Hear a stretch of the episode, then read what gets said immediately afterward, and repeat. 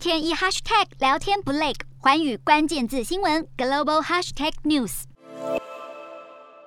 太空旅游公司维珍银河宣布，从二月十六号开始公开贩售太空旅游的机票。提供民众大约九十分钟的外太空旅行体验，每张票价四十五万美元，约合新台币一千两百五十多万元起跳。客户在购票时，首先需要支付台币四百多万元的押金，其中有将近七十万是无法退还的。接近起飞日期后，再支付剩余大约八百三十多万元台币的尾款。在此次公开售票前，维珍银河已经售出大约六百张票，消息一出，也刺激公司股价大涨将近三十二个百分点。但其实过去一年以来，维珍银河的股价已经重挫百分之七十八，主要原因就是因为公司把商业化太空旅行的正式营运时间延后了好几次，如今终于敲定在今年第四季开始商业服务，带领前一千名登记的客户穿越大气层，亲身体验外太空的神秘魅力。